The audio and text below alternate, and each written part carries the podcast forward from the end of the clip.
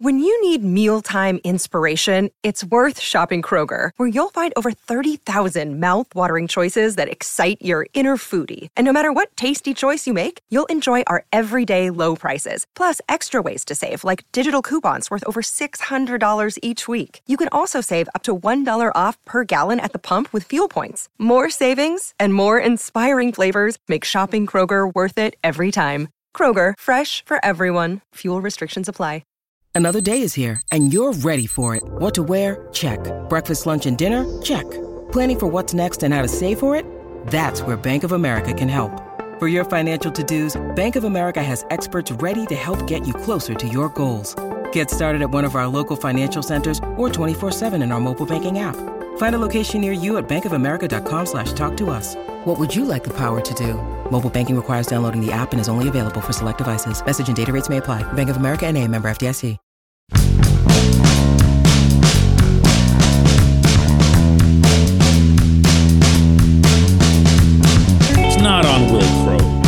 Know that, right? You know that part, right? It's not on Wil Crowe. Good morning to you. Good Wednesday morning. I'm Dan Kovacevic DK Pittsburgh Sports.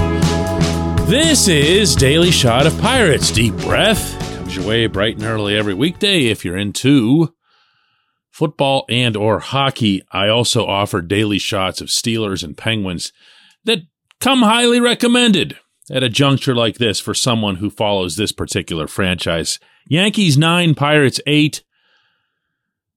Crowe took a four-run lead onto the mound. Four-run lead onto the mound in the ninth inning and immediately gave up an Aaron Judge home run, then a bunch of other damage, and then ultimately a Giancarlo Stanton grand slam. Uh, laser shot into the first couple rows of the left field seats, and that was that. And all of the good, all of the things that had happened over the course of this game that should be uplifting, not just for the collective, but for the individuals involved that should have Rodolfo Castro with that big home run of his feeling really good about himself, that should have Bryan Reynolds with four hits, including a blast of his own, feeling really good about himself, and a lot of people thinking positive thoughts. I'm not talking about on the outside. We don't matter. Me and you don't matter. What the people on the inside think in that clubhouse, what they think matters. And when something like this happens, and you see their reaction, as one of the commenters on DK Pittsburgh Sports pointed out, in that dugout afterward, the long faces, the younger players sitting there feeling like losers after doing that for eight innings and change against a zillion dollar opponent in their house when they've got something to play for. And it hurts the whole process. I'm sorry if I get repetitive on this subject, but there is only one subject, and that is that from Bob Nutting to Travis Williams to Ben Cherington and on down, a decision was made, a conscious, aware decision to punt on the 2022 season, to not support in any way, shape, or form, other than the occasional Ben Gamel, the young players who'd be coming up. And this is what happens to them. This is what happens to them. And what's worse, that decision is going to be replicated in 2023. I'm not guessing at this. Okay? This is going to happen in 2023. I know this. And they're okay with that too. Even though it hurts the beloved, precious process that they claim is more important to them than the individual game outcomes. This portion of Daily Shot of Pirates is brought to you by our friends at North Shore Tavern, that's directly across Federal Street from PNC Park. It's home of Steak on a Stone, an eating experience, underscoring the word experience. The steak is brought to you partially cooked on an 800 degree stone, and you do the rest. It's a ton of fun. It's a great meal and it's a baseball atmosphere like no other in Pittsburgh. North Shore Tavern, right across Federal Street from PNC Park. And I feel like a dope, okay? I- am on this show yesterday. I did the whole thing about how maybe, just maybe, Derek Shelton has earned that fourth year by having been such a good soldier and that there might be signs that if you look really, really close and really, really hard, that he's interested in winning. But then he, then he does this. You know, Crowe comes on. The whole world knows Crowe was shot a month ago. He's got nothing left. He was overused early on. He was very effective. To his credit, he began looking like a pretty nice piece of this franchise's future. And then he just kept getting used and used and used. And then when David Bednar goes down, Yerry De Los Santos goes down, Chris Stratton gets traded, and He's the closer, and he has no numbers whatsoever to support being able to pitch in late innings. And I'm sorry, but that's still a thing. He's a 1.7 ERA guy through the first seven innings. You know what he is after the after the seventh inning? The calculator breaks, man. So the guy goes out there and gives up the the the judge home run and then starts walking people and he couldn't locate an off speed pitch to save his life. The Yankees wisely laid off those off speed pitches. They waited for him to groove them. He grooved them, meaning a fastball, and boom, boom, boom, game over. A four run lead. The Stanton Grand Slam was hit on Crowe's 23rd pitch of the inning. That means that Shelton stood there against that railing in that dugout at Yankee Stadium and watched Crowe throw 23 pitches with a complete awareness that the game was not going to be won with Crowe pitching. I believe we can all agree on that, right? Okay. At no point during these 23 pitches did Oscar Marin, the pitching coach, go to the mound, maybe slow things down for him give him a little bit of guidance. At no point during those 23 pitches did Shelton instruct, as is very common in baseball, his pitching coach to go to the mound.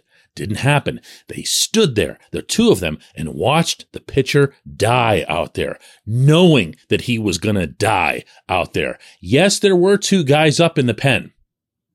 There were two guys up. Chase DeYoung was up, Manny Banuelos was up. Now, neither of them is, you know, Trevor Hoffman and Billy Wagner, to say the least, but They've been a lot better than Crowe.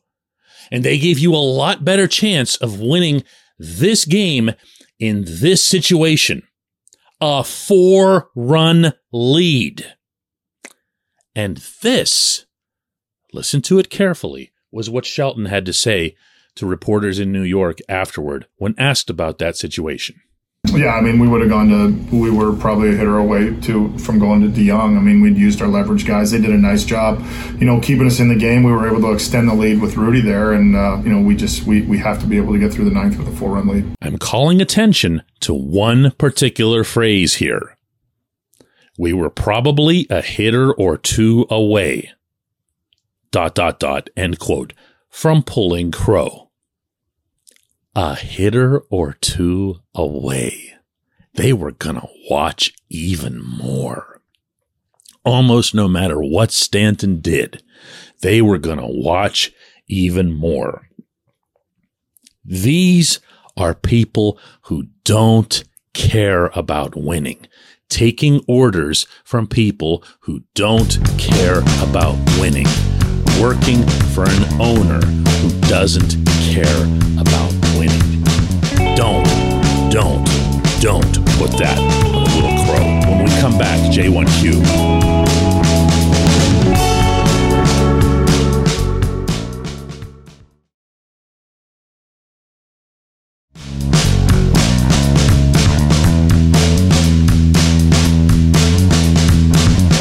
And today's J1Q comes from Phil, and it's in reference to yesterday's lead subject on Derek Shelton's immediate future franchise. Phil asks At the end of the day, what are Shelton's bosses asking him to do? That's the question. It's never been about winning with this front office. It's consistently been about getting looks at guys, getting guys in certain situations, or playing to gain experience.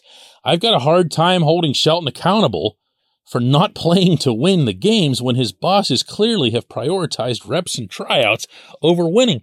Uh, Phil, you're answering your own question, and I appreciate that. It, that it, yes, that. I have to look for clues to try to determine what kind of manager Shelton will be because when he does something in a game setting now that makes you scratch your head or worse, do you always say to yourself first, hang on a second, what, what, why would you bring in Duane Underwood Jr. there? Why would you do that?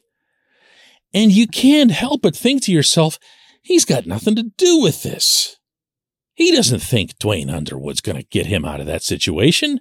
He doesn't think that for a split second. He's not a stupid guy. If you hear him speak, whether or not you think he's a nice guy or whatever he actually really, really is, he's not stupid. You don't listen to him and think, hey, there's someone who's dumb. There's someone who's going to bring in Duane Underwood in a tie game in the eighth inning and think that that's the right move. No. But as the game unfolds and Underwood gives up his two or three runs or whatever else he does every time he steps on the mound, who are you thinking about? Yeah, you're thinking about the manager, especially if you're watching on TV because now you're you're just seeing that face looking over the dugout railing. And you're not seeing any reaction, and you have people go, "Oh, he's John Russell. Uh, he's John Russell. He doesn't show any emotion." What do you want him to do? What do you want him to do if the GM says, this is the reliever I'm giving you, and we need to see X number of appearances out of him to make a call on him going into the offseason? The word you used there was the single most damning word that can be applied here, which is tryout. The whole thing's been a tryout camp. It really has. And the manager has been charged with conducting the tryout camp. I have no idea what kind of manager this is. I really don't. I appreciate the question. I appreciate everyone listening to Daily Shot of Pirates. Can't believe you're still doing it. But I, am doing it too, and I'm going to do another one tomorrow.